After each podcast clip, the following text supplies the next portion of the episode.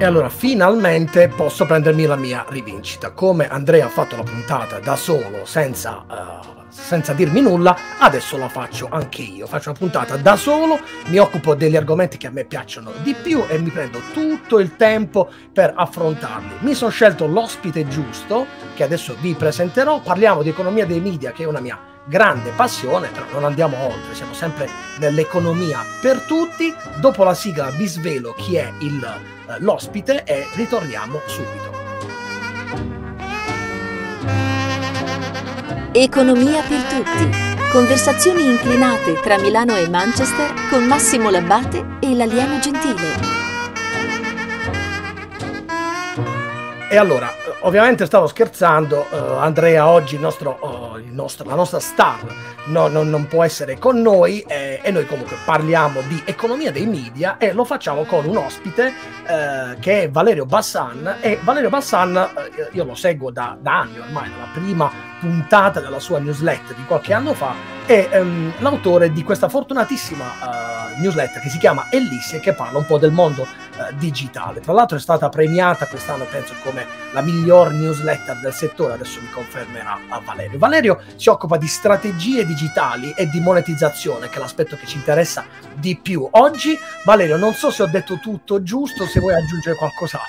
Ciao Massimo, intanto grazie per l'invito, sono molto molto felice di essere nel vostro bellissimo podcast, eh, anche se siamo solo noi due oggi però proviamo a difenderci lo stesso e a, a proporre... proporre... Per Andrea, però a questo punto potrò tartassarti un po' di più eh, dal punto di vista delle domande. Allora, eh, economia dei media, cerchiamo di capire come se la passano questi media. Quando parliamo di media, eh, naturalmente i media sono tanti, no? I media sono i giornali, sono il cinema, eh, sono adesso le piattaforme di streaming che prima non c'erano, quindi la televisione eh, di una volta è quello che ne è rimasto i social media, la musica, insomma c'è tanta roba.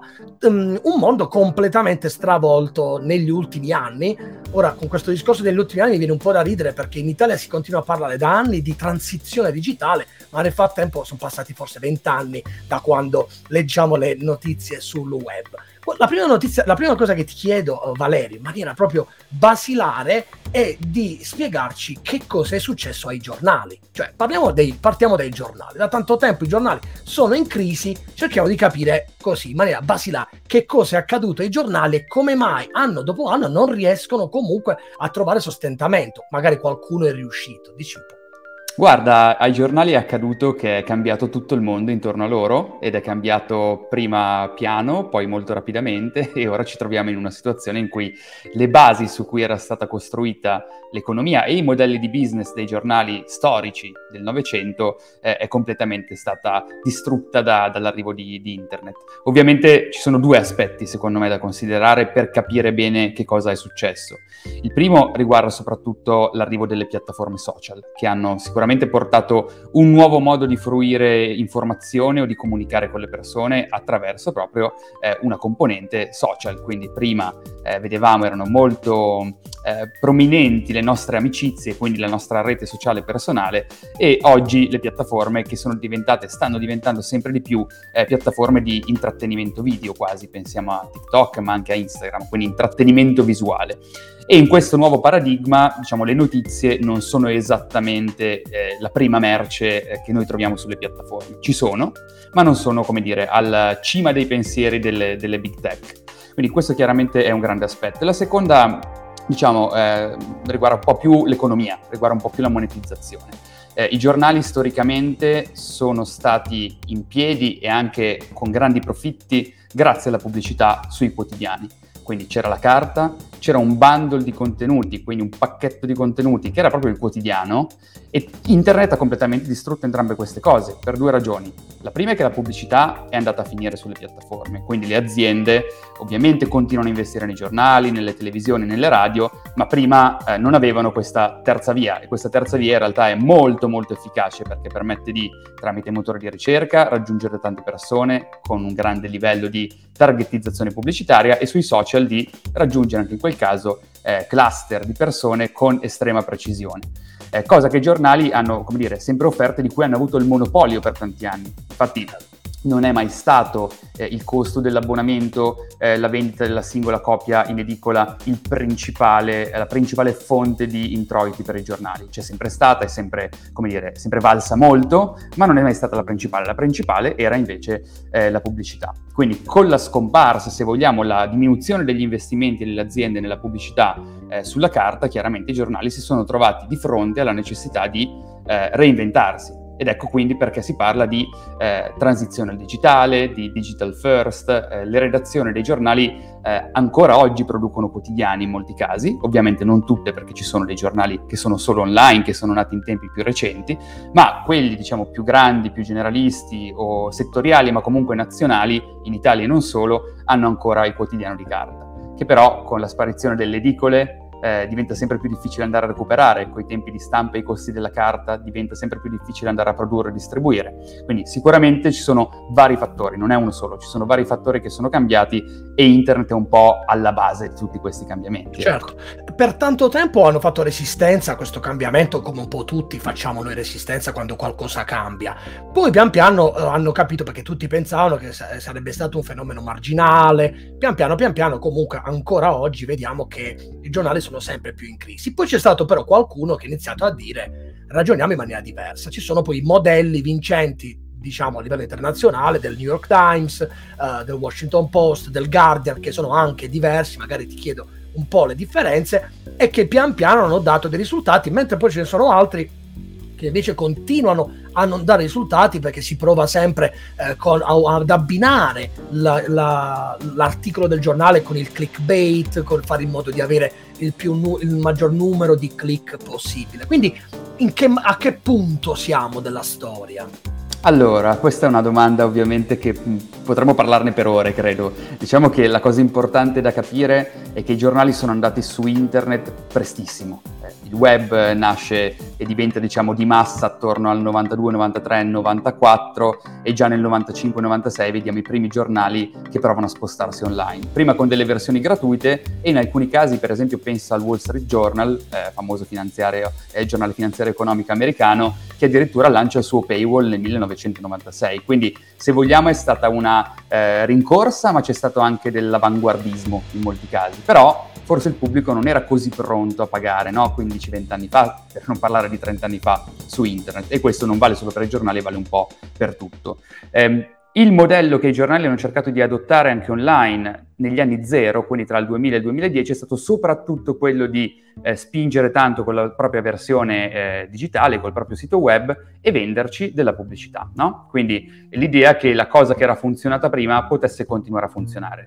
Ora, perché non è funzionata ci sono vari fattori, però potremmo riassumerli dicendo che la pubblicità online, con la concorrenza delle piattaforme dei social, eh, ha reso i giornali uno strumento meno potente, meno preciso per gli inserzionisti per raggiungere eh, certi pubblici, certe target audience. Quindi chiaramente i giornali si sono trovati una nuova concorrenza per cui vendere semplicemente il banner, il pop-up non bastava, non bastava mai. E quindi serviva più traffico web, più visitatori, più pagine viste e soprattutto un quantitativo sempre più elevato di formati pubblicitari invasivi, quindi pensiamo ai pop-up che ci occupano tutto lo schermo, eh, le famose skin che stanno attorno al contenuto di ogni articolo, eh, pensiamo ai video che partono in autoplay mentre noi cerchiamo e vorremmo solo leggere un contenuto che ci interrompono la fruizione. Ora, storicamente la pubblicità è sempre stata un'interruzione di fruizione, pensiamo alla televisione, pensiamo alla radio, c'è da dire che nella, nel caso dei giornali, ovviamente la piacevolezza di lettura della carta per tanti anni non è stato così facile replicarla sul web, proprio perché c'era la pubblicità che in qualche modo andava a eh, creare un'esperienza nuova e purtroppo peggiore rispetto a quella del quotidiano cartaceo, no? in cui volendo la pubblicità in molti casi era anche un arricchimento della, della lettura e non un'interruzione. Se non la volevi, saltavi la pagina e ti dava poco fastidio. Quindi aumentata la concorrenza, diciamo, diminuite le capacità tecnologiche di essere al passo eh, con, con, la pubblicità targetizzata delle piattaforme, a un certo punto i giornali, e qui arriviamo più o meno attorno al 2010-2011, si rendono conto che hanno un altro grande potere, che è quello di andare direttamente dalle persone, dai loro lettori e dalle loro lettrici e dire ok, ora tocca a voi, se per voi l'informazione è un valore, pagateci. Quindi pian piano si è iniziato a transumare, o almeno si cerca ancora di transumare, il pubblico degli abbonati e dei lettori più fedeli dalla carta al modello digitale. Okay? Questo ovviamente, come dicevi tu che hai citato il New York Times, è stato fatto prima in America, ma semplicemente non tanto a livello temporale quanto proprio a livello di convinzione e investimenti, certo. e il Times è sicuramente stato il primo a imbroccare la strada giusta. Tu pensa che il New York Times nel 2004 è costretto a vendere il suo storico palazzo progettato da Renzo Piano a Manhattan perché con i soldi non riesce più a mantenerlo, se lo tiene ma paga l'affitto però con i soldi che dire, ottiene da quella vendita riesce a pagare gli stipendi per un po' di anni. E il cerchio si chiude un po', in, se non sbaglio, il 2018-19, quando il New York Times, grazie agli abbonati digitali, che ora sono più di 10 milioni, riesce a ricomprarsi il suo storico palazzo. No? Quindi, se vogliamo, in questa decade, eh, trainato un po' dal New York Times e poi se, a seguire da tanti altri giornali anche in Europa, si è riusciti comunque a finalmente eh, diciamo, arginare la dipendenza eh, dalle revenue della pubblicità.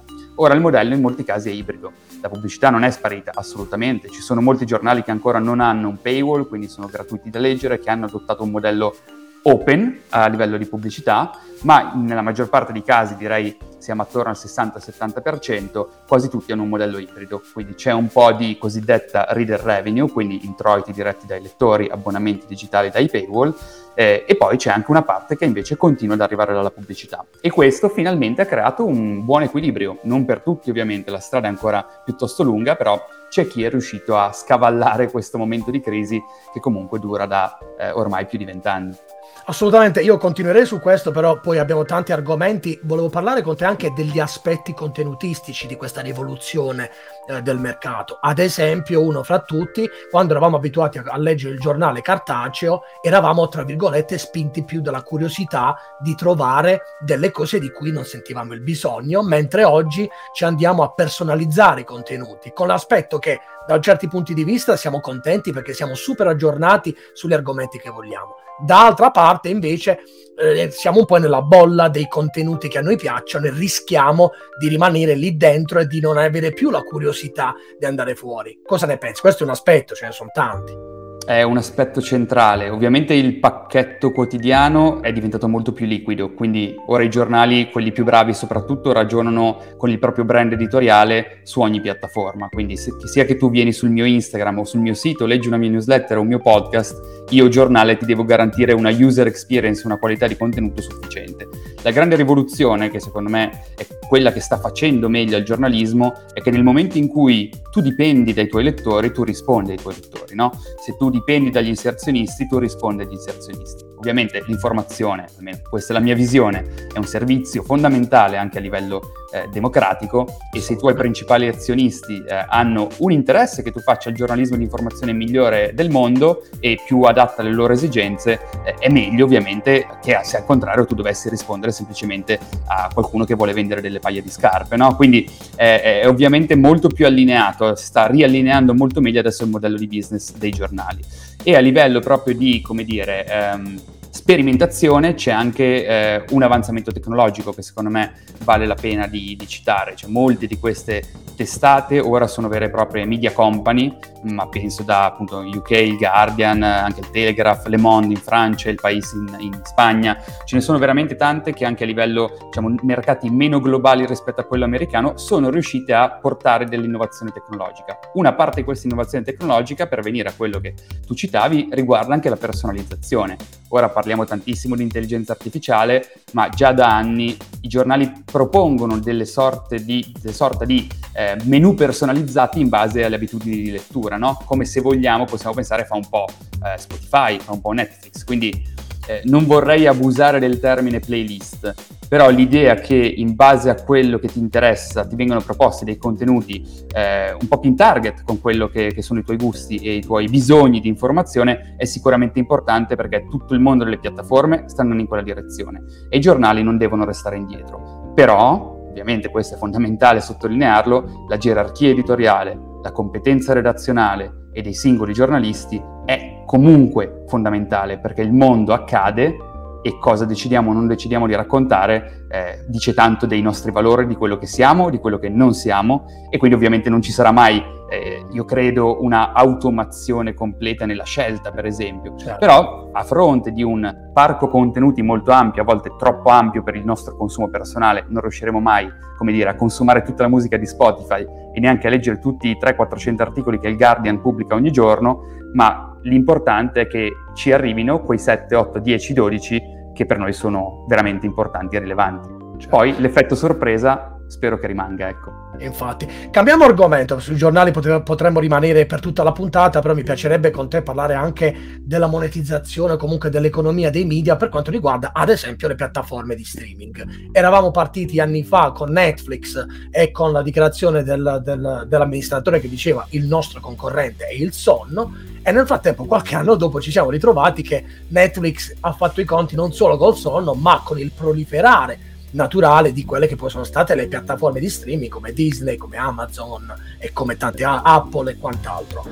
Ora anche lì il modo di fruire di questi contenuti è cambiato. Le serie TV prima le guardavamo in TV, oggi le guardiamo sulle piattaforme. Il cinema, la battuta la, la, la, mazzata forte gliel'abbiamo data con la pandemia al cinema e che già non se la passava bene, ma poi anche post pandemia i dati dicono che non è che la gente sia tornata eh, più di tanto a cinema, forse perché nel frattempo ha tutto questo ben di Dio. Come la vedi? Eh, anche lì c'è un proliferare, una confusione terribile. Io personalmente sono di quelli che va per contenuti, non sono uno che sceglie Netflix e si prende tutto quello che c'è su Netflix. Io voglio vedere il film X, il film Y. Quale futuro vedi su questa confusione di piattaforme? Guarda, sicuramente l'aumento della competizione anche in quel caso è un'evoluzione naturale, no? perché non, non, potevamo pensare, penso che neanche Netflix lo, lo pensasse al netto dei magari ehm, l'ego di alcuni CEO che, che, sono talmente sicuri del proprio modello che pensano che nessuno possa mai intaccarlo, è ovvio che se c'è un business arriveranno dei competitor. In più il mondo del, del cinema, della produzione video è, chiaro, è storicamente molto competitivo, no? sono sempre state le production house eh, americane, poi a scalare in tutti i paesi a settare un po' i trend anche narrativi, di contenuto, no? Quindi c'è sempre stata grande competizione per portarsi a casa le migliori sceneggiature, eh, i migliori attori, le migliori attrici e distribuirle nel modo eh, più consono. Io sono uno che va ancora al cinema, per esempio, però devo dire che in molti casi o io vado a un cinema indipendente che magari mi piace perché mi piace chi lo gestisce, come lo gestisce, eh, il concetto forse di mh, mass market sul cinema, quindi il multisala, non offre un'esperienza né particolarmente appagante a livello di selezione magari di titoli, eh, né particolarmente appagante a livello proprio di user experience, passami questo termine, cioè le, le poltroncine sono scomode, i popcorn costano 8 euro, il biglietto 15, quindi visto che dicevi in pandemia è stata una mazzata per il cinema, mh, quel tipo di distribuzione, se vogliamo, ricorda un po' quella delle, delle edicole, no? è, una, è, un, è stata sorpassata da alcune comodità e dall'arricchimento dell'offerta casalinga, se vogliamo. E questa è parte, è parte, del gioco sostanzialmente. Io non so onestamente dirti adesso, eh, anche perché eh, dietro al mondo del cinema c'è una quantità tale di professionisti eh, e anche di strutture no? che eh, molto spesso le vediamo abbandonate con le insegne che ciondolano ed è una tristezza infinita perché probabilmente ci siamo anche cresciuti lì dentro. Però penso che come anche nei prodotti cartacei l'esperienza cinema dovrà essere ehm, sempre più alta, sempre per un pubblico magari più piccolo eh, e alta intendo nel senso che dovrà veramente offrirti qualcosa in più. Eh, gli home studio, le televisioni sono sempre più immersive, niti- più nitide, l'audio sempre migliore, eh, però è ovvio che se io voglio con- convincere qualcuno a venire a vedere al cinema qualcosa, magari in un freddo giorno di febbraio, oggi è febbraio, eh, devo dargli veramente un motivo valido per farlo. Quindi anche da questo punto di vista la fruizione ovviamente eh, e le modalità di fruizione cambiano eh, ed è sempre più, come dire, una eh, ibridazione di esperienze e vince l'esperienza migliore. A volte è quella digitale, a volte è quella fisica. Però sicuramente, e questo lo vediamo, eh, chi vince in questo mondo cerca di tenere insieme un po' i pezzi. Lo vediamo con Netflix che magari distribuisce poi al cinema alcuni dei suoi titoli, quelli che probabilmente ritiene essere più eh, passabili di una fruizione cinematografica, oppure lo fa magari perché può partecipare a Cannes, per esempio Cannes per anni ha fatto resistenza sulla, sull'aprire i film che sono usciti solo in piattaforma il suo, il suo concorso, no? Quindi c'è un mondo che veramente sta cambiando anche in modo sicuramente eccitante, c'è da dire che a livello di competizione le cose si stanno facendo davvero davvero impegnative, i tempi di ehm, come dire, eh, adozione del mercato anche di nuovi, di nuovi, tool, grazie anche alle campagne marketing, al bombardamento, però vediamo che ormai abbiamo uno, una scelta, un'offerta di 7-8 opzioni per l'home entertainment e ovviamente non è più la cable TV, non è più il satellitare, non è più la TV lineare, è tutto ovviamente un paradigma che è cambiato completamente. Valerio, ma da questo punto di vista pensi che questo tipo di modello possa continuare? Nel senso è questo proliferare di contenuti, di offerta, quanto può reggere ancora? Il modello di Netflix, quello iniziale, era quello un po', direbbe il mio socio Andrea, da venture capitalist. Loro facevano, ta- facevano, fanno tuttora tante produzioni, alcune di queste per un discorso di coda lunga magari vengono seguite, ma anche da un pubblico residuale, ma ad un certo punto ce n'è qualcuna, vediamo che ne so, la casa di carta, successo insperato, che invece ti, poi, ti fa recuperare tanti prodotti, ogni tanto ne esce qualcuno che ti ripaga delle fatiche economiche. Io inizio a pensare che invece ci sia un po' troppa roba e che forse il futuro possa essere una sorta di eh, on demand, cioè io ho un singolo prodotto e lo compro. Come, come, lo vedi? Si può continuare o vedi ad un certo punto il restringersi, cioè il, il grande che mangia il piccolo? Vedo esattamente questa seconda cosa, sta avvenendo anche un po' nel mondo dell'editoria e dei giornali, no? abbiamo visto soprattutto negli Stati Uniti quelli che loro chiamano i merger, no? il fatto che magari a un certo punto due media company si fondono o una acquisti l'altra perché comunque la competizione del pubblico è sempre quello, cioè la scalabilità ah, su questi numeri con questo livello di, di piattaforme e offerta commerciale può a un certo punto sicuramente si dovrà in qualche modo diciamo comprimere. Ci sarà chi chiuderà, abbiamo già visto degli esempi, CNN Plus è durata poco più di qualche mese, ci sono stati diversi esempi anche di start-up che provavano a innovare, per esempio il formato di visione mobile, che sono durate pochissimi, pochissimi mesi, a fronte invece di investimenti non milionari ma miliardari, no? quindi il margine d'errore è comunque alto. C'è da dire che però, anche qui è un retaggio del Novecento, le grandi, le grandi diciamo, media houses, Warner, Paramount, Disney, no, che lan- lanciano i loro servizi di streaming, provano in qualche modo a innovare il, il modello con una, con una, difficoltà in più. E la difficoltà è quella di avere una, ehm, uno scaffale di coda lunga che tenga le persone agganciate, ma anche azzeccare delle, delle hit momentanee, tu hai citato la casa di carta, che facciano fare nuovi abbonati. Quindi anche la produzione video cambia. E come cambia? Cambia ragionando su modelli economici di subscription, quindi come faccio a attrarre le persone, a fargli fare il trial, a farle abbonare e poi a mantenerle in un lifetime value del loro abbonamento più lungo possibile. E questo significa investire, ma anche in qualche modo avere una rotta precisa da seguire. È normale, Massimo, che vedremo, vedremo del, dei merger e vedremo qualcuno che invece non riuscirà a superare la notte. Certo, non solo si fanno concorrenza tra di loro e passa un altro argomento, ma un'altra concorrenza è fatta poi dai content creator. Nel frattempo si parla della TikTok, TikTokizzazione, diciamo, del, dell'etere. C'è gente che passa tanto tempo su YouTube, i più piccoli sono su TikTok e quello è tempo che si trascorre e che si sottrae comunque a quelli che poi sono i contenuti eh, del, diciamo, delle piattaforme, cinema e serie TV. Da questo questo punto di vista, anche guardando al futuro, tu cosa, cosa vedi? I content creator troveranno ancora spazio e questo fenomeno di TikTok di cui si parla, però TikTok è un prodotto cinese e il governo americano vorrebbe bloccarlo. Anche qui, cosa vedi tu nel prossimo futuro? Ah, guarda, la forza della, della, creator economy che appunto nasce con la nascita delle piattaforme, quindi alla fine verso il 2010, ecco, però diventa veramente una forza rilevante dal 2015 in avanti io non la vedo arrestarsi, questo per una serie di ragioni. Intanto che le persone si fidano delle persone, quindi se io seguo un canale YouTube di un tizio che mi spiega qualcosa e lo fa in un modo che mi piace, eh, ovviamente tendo a fidarmi no, di quella persona e molto spesso e questo è, diciamo, è, un paradigma più ampio che dal 2016 a oggi abbiamo visto toccare tanti ambiti, tra cui quello politico, dei populismi. Eh, le istituzioni eh, sono storicamente stanno venendo viste sempre più come eh, non affidabili, non credibili, no? Quindi tendiamo più a fidarci del messaggino magari che ci arriva su WhatsApp da, da un amico, magari per una fake news, eh, che di quello che ci dice il Corriere della Sera, no? Eh, e questo, diciamo, non c'è, c'è, non c'è una colpa, eh, nel senso che non è neanche la colpa di chi effettivamente si fida dei creator. Io stesso seguo newsletter, podcast, eh, canali YouTube di creator che mi piacciono tantissimo, a cui do direi la maggior parte della mia attenzione, cioè ormai io quasi seguo più creator singoli che istituzioni dei media. Eh, questo perché? Perché semplicemente vedo un taglio a volte che è più fresco, più, più rapido, eh, magari più interessante e sicuro mi ci identifico di più, no? Eh, come anche io con la mia newsletter su Ellissi cerco di eh, trattare in un certo modo anche abbastanza un po' punk a volte, un po', un po improvvisato ma, ma dritto al punto alcuni temi mettendoci un po' del mio pensiero e chi mi segue probabilmente trova un valore che non trova, non so, nelle analisi media di qualche, di qualche grande giornale. Eh, questo perché mh, diciamo, le piattaforme hanno, come dici tu, tiktokizzato eh, l'esperienza di fruizione, ma si è frammentata anche la nostra dieta mediatica, cioè ora siamo più bravi, abbiamo più strumenti per andare a pescare un po' qui e un po' là quello che ci piace.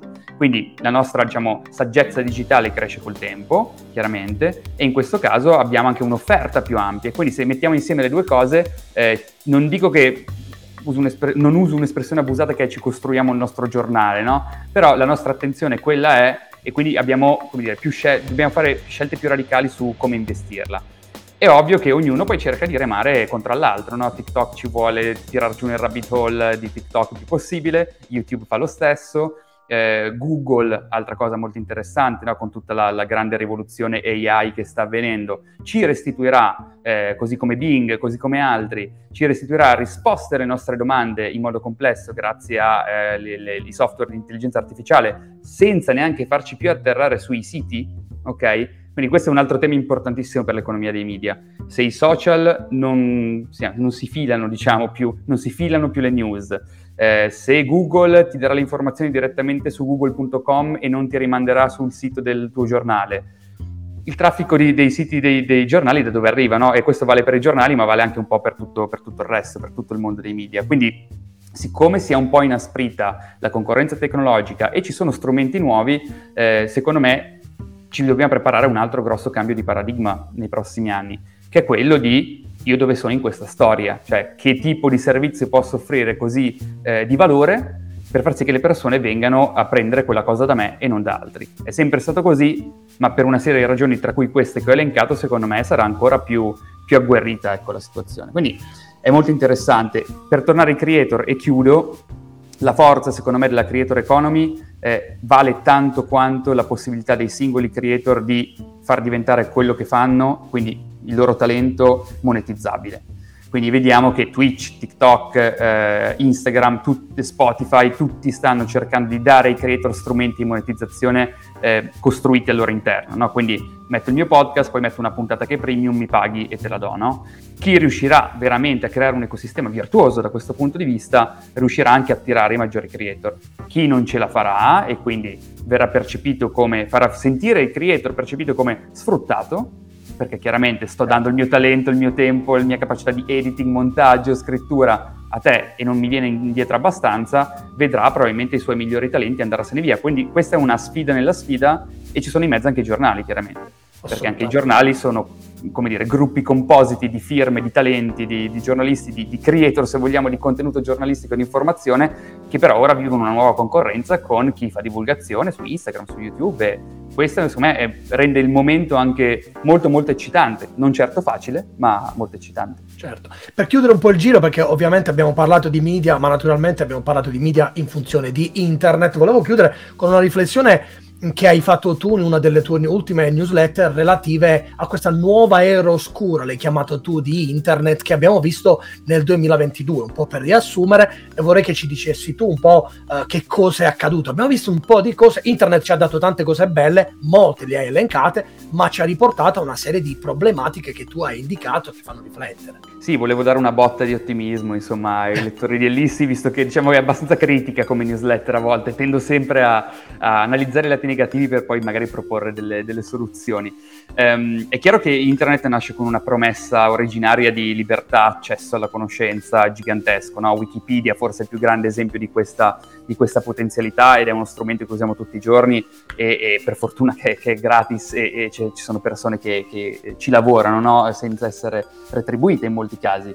Um, però internet non è, non è immune, no? alle, anzi non è immune per niente alle dinamiche commerciali, si è commercializzato sin da subito, partita negli Stati Uniti questa cosa con Al Gore e la sua idea di superstrada dell'informazione, eh, che poi lascia, come dire, apre le gabbie alle aziende per investire dentro a internet, fino a che c'è la prima bolla delle dot com nel, nel 2000 in cui i grandissimi investimenti che arrivavano su internet arrivano a uno stop. Però in realtà se guardiamo tra brusti stop e risalite, il trend è sempre più, eh, più in crescita, no? Non si è mai fermata, cioè sempre, ci vedendo sempre, stiamo vedendo sempre più investimenti in questo tipo di, eh, di prodotti digitali, perché quello è il presente e quello sicuramente sarà il futuro. Quello che diciamo si è un po' rotto chiaramente è proprio questa discrepanza tra la promessa originaria di libertà e libero accesso eh, in un internet che diciamo, ha delle piattaforme eh, che sono in difficoltà e quando sono in difficoltà, un po' per le ragioni che dicevamo prima, quando sono in difficoltà ovviamente eh, tendono a chiudere i rubinetti di alcune spese, no? Per esempio la lotta alla disinformazione, lo stiamo vedendo su Twitter, ci sono stati molti, molti licenziamenti no? in quasi tutte le big tech company ultimamente e quello che è stato tagliato un po' sono la, la, la quality assurance, cioè la parte che eh, rende internet un posto pulito e, e fruibile, no? Eh, quindi diciamo che sicuramente se ci sono delle aziende che hanno un po' inghiottito internet, e questo è ovviamente innegabile, eh, che però devono guardare prima di tutto e guardano i loro bilanci come prima cosa, eh, l'utente finale rischia di restare indietro. No? Quindi diciamo, il concetto di nuova era oscura è semplicemente che quando dei billionaire si comprano una delle piattaforme social più usate del mondo, dei billionaire si comprano anche dei, dei, dei giornali, no? quindi con tutto quello annessi e connessi che ne deriva, ehm, quella promessa originaria di internet un pochino forse viene a svanire. Mi chiedo, e tanti si chiedono con me, se ci sia invece, sia arrivato il momento di un cambio di passo e di un ritorno a delle, a delle soluzioni alternative, se vogliamo anche sottoculturali, quindi non necessariamente mainstream, che possono creare degli spazi anche di conversazione, condivisione della conoscenza e costruzione della community eh, più liberi e più indipendenti, che sono le tre cose su cui eh, diciamo, la promessa di internet è stata, è stata in qualche modo disegnata nel primo momento e che rendono questo lo strumento più fondamentale, credo, per le nostre società, proprio a livello infrastrutturale. Che sembra essere un po' il futuro, voglio dire, le nuove tendenze, vediamo piattaforme tipo Discord, tipo Reddit, dove avvengono conversazioni un po' più verticali, soprattutto da parte dei giovani un po' stanchi di queste piattaforme invece che, che richiedono sempre un uso di dopamina, sempre a cliccare, sempre. Quindi può essere che, che, che siamo a un punto di svolta, secondo te, su questo? Allora, sicuramente a livello di mentalità potrebbe essersi innescato almeno una presa di coscienza no? su alcune delle abitudini che abbiamo e ovviamente mh, è sempre una, una, lotta, è sempre una lotta con chi fornisce la tecnologia che vuole andare invece in una esperienza sempre più di miniera, quindi di estrarre dati e valore dalle persone possiamo evitare di parlare di metaverso che ancora è semplicemente diciamo, un paradigma non, non, che nessuno ancora secondo me ha capito eh, a fondo, nemmeno io. Ehm, Ho evitato però, per diciamo, esatto, ehm, però ecco anche lì no, l'idea di essere sempre più immersi in una realtà aumentata o virtuale, se non vogliamo chiamarlo metaverso, comunque anche quello è un'estensione della presa delle big tech nostre, sui nostri fisici corpi, occhi, attenzione e cervelli. No? Quindi eh, quella, quella gara sicuramente continuerà Qual è il problema di fondo? Che tu hai citato Discord, Reddit, ok, però forse manca ancora una mh, serie di eh, alternative ancora più decentralizzate, ancora più indipendenti, che però difficilmente hanno il budget per creare delle esperienze digitali belle come quelle degli altri, no? Quindi chiaramente anch'io preferirò sempre YouTube rispetto a una piattaforma concorrente che però magari va in buffering il video, non mi suggerisce dei contenuti interessanti in cui non c'è nessuno che produce. Quindi il solito cane che si morde la coda significa che o ci spostiamo tutti in massa da qualche parte o viene ideato veramente un modello diverso che ricompensa, per esempio, l'attenzione che noi mettiamo nelle cose tramite il contenuto, ma magari anche tramite altre cose, partecipazione alla community, possibilità di co-costruire dei modelli, unire una sorta di saggezza collettiva. E qui mi rendo conto che sono, dire, sono parole anche un po' vuote, no, se vogliamo, perché chi è che la costruisce questa cosa? Io, te, qualcuno che ci ascolta. Non è per niente, non è per niente facile. Però abbiamo visto post.news, ovviamente c'è Mastodon, ci sono già delle entità che provano a eh, come dire, fornire un'alternativa eh, no profit. Qual è il problema del no profit? È che a un certo punto serve del profit lo stesso perché altrimenti i server non li mandi avanti e non hai un team che ti modera i contenuti e quindi un conto...